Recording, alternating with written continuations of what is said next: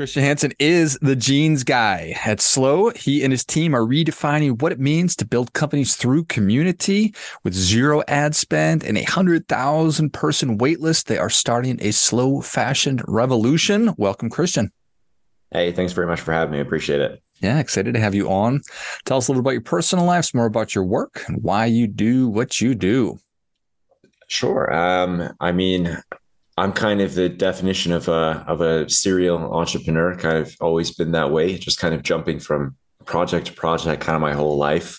So startups and building things has kind of always been something that it makes me feel like me. And so, really this project kind of happened completely by accident. And it's, kind of just a byproduct of, many different projects and many years of work that's kind of just, blossomed into what we're doing today. So that's kind of my little in a nutshell. I appreciate that. So, from project to project, Slø just kind of happens. Tell me more about that. Sure. Yeah. So, I was in the fashion industry. I was a hockey player originally, and I had a nasty injury. I ended up not being able to play hockey anymore, as usually that's kind of how those stories end. And ended up moving into fashion just as something like didn't want to sit there and do nothing. My agent at the time recommended, hey, talk to this person, just get a job, just get moving again, get back into life. And so I did, and I took a job in the fashion industry, working for a big fast fashion company because I didn't really know very much at the time. And, I kind of discovered some pretty horrible things. It's a very broken industry, very heavily polluting industry. It's, a giant machine built on a lot of exploitation of people. And so I couldn't really be a part of that. And I thought, I really do like fashion, but I want to do it right. And so I started working on sustainable fashion brands. From that point, kind of just jumped one ship to the next. And one day in the pandemic, I accidentally went out and bought a pair of jeans at a thrift shop just for myself.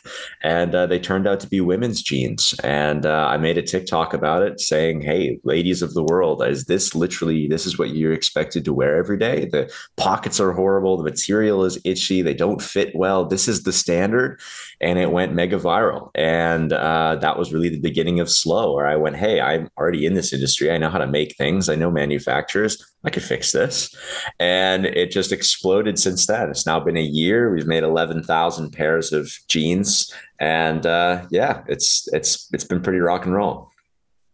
So you're in this thrift store, former hockey player. So I imagine you're a bigger person. Yeah. And you're like, these are cool jeans. You just kind of didn't think too much about it. I'll grab these because they're probably inexpensive. Totally. I'm 6'3", so there's not a chance I ever considered, oh, wow, okay, that's my inseam. I know that's my inseam. These will fit. They're definitely men's jeans. And, still to this day, I tell this story to fashion people and they're like, what? You found jeans that fit you? Like crazy. How funny. You're like, wait a minute. What's with these pockets and everything else? So yeah, because I dropped my phone. That was what basically was so frustrating. I had no social media following anything. I was just walking to the train station, trying to put my phone in my pocket, just like jamming it in the pocket. And I'm like, what is going on with these things? And I just dropped my phone and it breaks the case. And I'm like, oh my God, these are women's jeans. And this is what I've heard about. This is that elusive tale that I've heard about. I'm now living it. I need to rant about this. And that was really what exploded from there. How funny. So I am interested in a better design on women's jeans. And I'm also interested, and I think people would be, in the non-sustainable aspects of the fashion industry as it was before you decided to put a dent into it. Sure. Yeah. The biggest issue with fashion, whether it's women's fashion or men's fashion or anything along those lines, is we've had this kind of shift in like a manufacturing kind of a paradigm shift per se, kind of in the early 2000s when fast fashion was really born. And, clothing collections used to be released with the seasons. You're probably very familiar with summer collections and fall collections and winter collections. That was the standard for 100 years, if not more. And all of a sudden in the early 2000s, with kind of like the beginning of the rise of social media and kind of just media and the internet in general, these brands realized we don't actually have to hold it to 4 collections per year. We can do a collection every month. And it started then a collection every month. And then it was every week and every, multiple times a week. And with that kind of shift came this shift in consumer behavior where it's like, oh, I can buy this and I only need to wear it a couple of times because it's cheap. And next week, there's going to be new things for me to buy anyway. And so as a whole, that's really what's affected everything from denim, whether it's women's denim or men's denim. You're probably seeing the quality of clothing getting worse over time. The price is staying the same or increasing over time. And it comes down to this mass standardization model. They're trying to get as few sizes as possible, as few options as possible, pump out hundreds of thousands of the same thing, put them in stores around the world, and basically hope they work. And as a result, it's created a massive waste problem because we have hundreds of thousands of garments around the world that are not being sold, that are being sold in the wrong markets, that aren't fitting people well. Return rates are through the roof on e-commerce sites because things just don't fit properly. And it doesn't really matter because this fast fashion machine, that's actually music to its ears because people are going to just keep on buying. And so that really, is what motivates us to, call ourselves slow. We are slow fashion. We're the opposite. We're trying to take it back to the way that things used to be made, where you would almost, commission a piece. You'd go to a tailor, you would go to a seamstress and be like, hey, I need a suit. I got a wedding this summer. These are my measurements. Make me a suit. And the tailor would say, hey, I got this fabric. I got that fabric. And that was really an inspirational piece for us was let's bring it back to the way it used to be and make sure that every, pair of jeans that's leaving our factory, it already has a home. And so we're making those jeans specifically to that person, to their preferences, to their sizes. We know they're not going to be returned for a sizing issue, and we're keeping those, that waist low. I love it. That makes a ton of sense. So I'm just going to talk about my personal experience as just me. I would buy a pair of jeans and keep it for a decade. Yeah. Are women, is my experience common with men and with women? I would say, for good pieces, yeah, absolutely. I mean, the biggest issue really for women's jeans in the last about 10, 15 years has been the trend has been going towards like basically thinner and thinner and higher stretch fabrics, which, they're very polyester based. They're not designed to last. And denim went from being this thing 100 years ago that, miners would wear, because of how rigid it was and how, you could wear it in the fields and you could wear it at the bar. And, it's like tried and true. You could have that, denim jacket for 25 years. We've now taken it and just basically created this version of fabric that looks like denim, but isn't denim. And that's really what's kind of infiltrated the market and has created this kind of longevity problem. So one of the key things that we're trying to do is go back to that, using real denims from real mills that last a long time and don't have that kind of throwaway effect. And how hard is that? Is it just easy to start making real denim again? No, no, it's been really, really hard. It's by far the hardest thing I've ever done in my life. It's, you think about pants, you're like, okay, it's easy. I go to a store, I buy them, I take them off the shelf. There are hundreds of decisions that go into a single pair of pants. And unless you're like on that side of it, you never think about any of it. And, they're dozens of pages of just technical information to make a single size of pants, not even getting into engineering the textiles, like we're talking about real denim or not. And so it's really complicated. But, it's been we're about a year in now, and we finally got the hang of it. Now we're building our own manufacturing facility so we can take more control over things and really kind of dive even deeper into it. But yeah, no, it's hard. You're like, oh, that's why they just make the cookie cutter stuff. Yeah, exactly. Do you have that moment where you're like, oh my gosh, this is going to be too hard. I'm going to quit. Maybe you're thinking that right now. No, you know what? I think it's much the despair of some of my partners. I think I'm just far too headstrong for that. I think it goes back to like sports and and whatnot. I have such strong belief in the team that we've created and the product and the vision and the need for it because of, this community that we've grown. And I get DMs and emails and messages from people every day who, on both sides of the coin, they're saying, thank you, I finally have jeans that fit me. And also, please make this, please make that, please do this. So there's such strong consumer demand. It's like, okay, at times this sucks. I'm going to figure it out because we got to make it work. So that first viral video of you in the lamenting about the plight of women having to wear crappy jeans, that gave you the idea, and you said, okay, I think that there's really something here that we could tap into from a community standpoint. Tell me a little bit more about that. Yeah, totally. At that point, it was like, okay, what do fashion brands do, and why is it not working? And the first thing kind of came to me was fashion brands. It's not a two-way conversation; it's a one-way conversation. It's always been.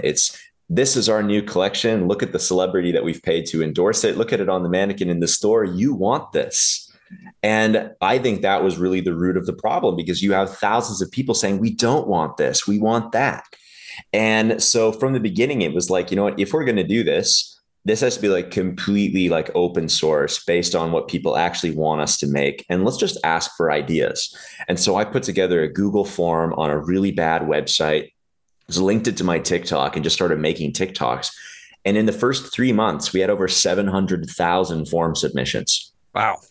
It was ridiculous. It was like at one point I couldn't figure out how to turn off the notifications on my phone, and my phone kept crashing because basically every minute there were so many form submissions. I couldn't get into the phone. It was ridiculous.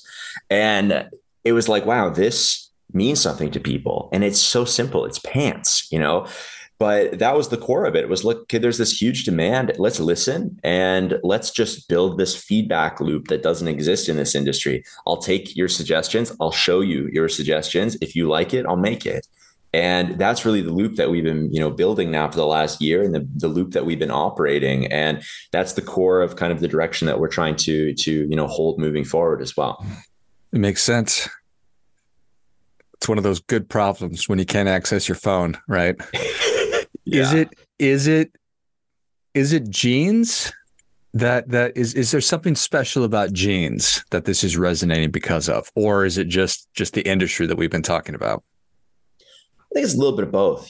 Jeans, I think there is something special about jeans. And, if you just look at it from an economics perspective, there's something special about jeans.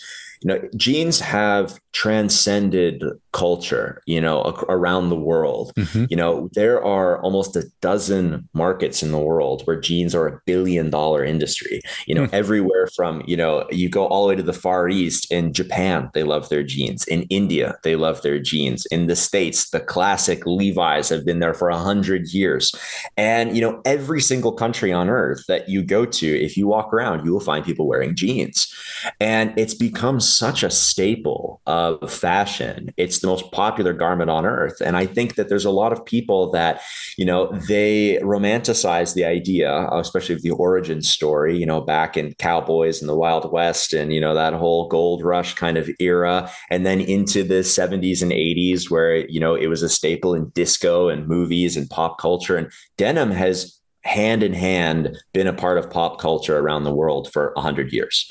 And so I think there's a lot of people that felt left out, and they felt left out for function. They felt left out for fit. And all of a sudden I'm here saying, hey, you've never been able to find a pair of those things that everyone else has. I can make them for you. And that, was something that no one had ever said to them before. And that was, I think, the core of it. And so it is larger than just jeans. And we are already branching out into more things in fashion. And there's a lot of problems to be fixed in fashion, but there's something special about denim. Yeah. Yeah. That's really well said.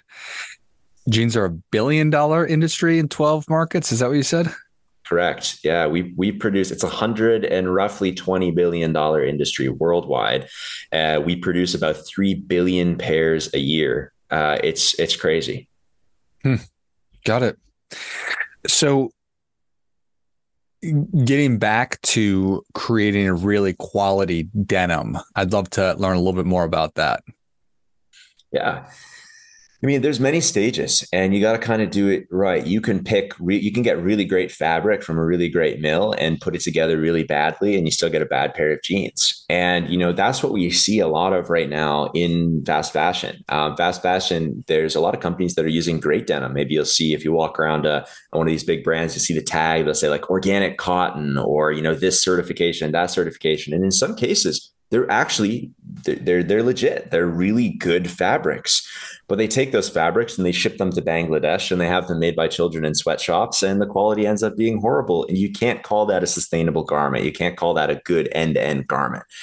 And so really for us, it was about figuring out, okay, how do we not cut corners at every single stage? And how do we add an experience to something that typically isn't something that you experience? You know, the experience for most people buying pants, you pull a random person off the side of the road and you say, do you enjoy buying pants? Most people say no. Most people are like, I don't like buying pants. They're hard to find. They don't fit well. I don't like buying them online. Why? It's a bad experience. Why is it a bad experience? And so going back to your question, what is quality denim? I think it comes down to that whole experience. It comes down to fit, and making sure that you have a size set that works for everybody, for all body types, and a new way to collect those sizes and to get those people sized.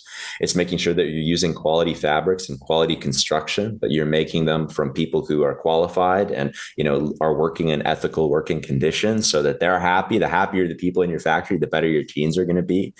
And then not cutting corners in all of these different areas, whether that's buttons and metalware and all the little pieces and accessories that make a product great. And so for us, it's really just been about, you know, not trying to cut corners. And people think I'm insane. I walk into these different factories and showrooms and mills, and they're always trying to show us the cheapest stuff possible, because most people who show up, they're like, I want the cheapest garment possible, get it on the shelf for $5 or $6, you know, dollars. And I'm here like, show me your best stuff. And they think I'm crazy.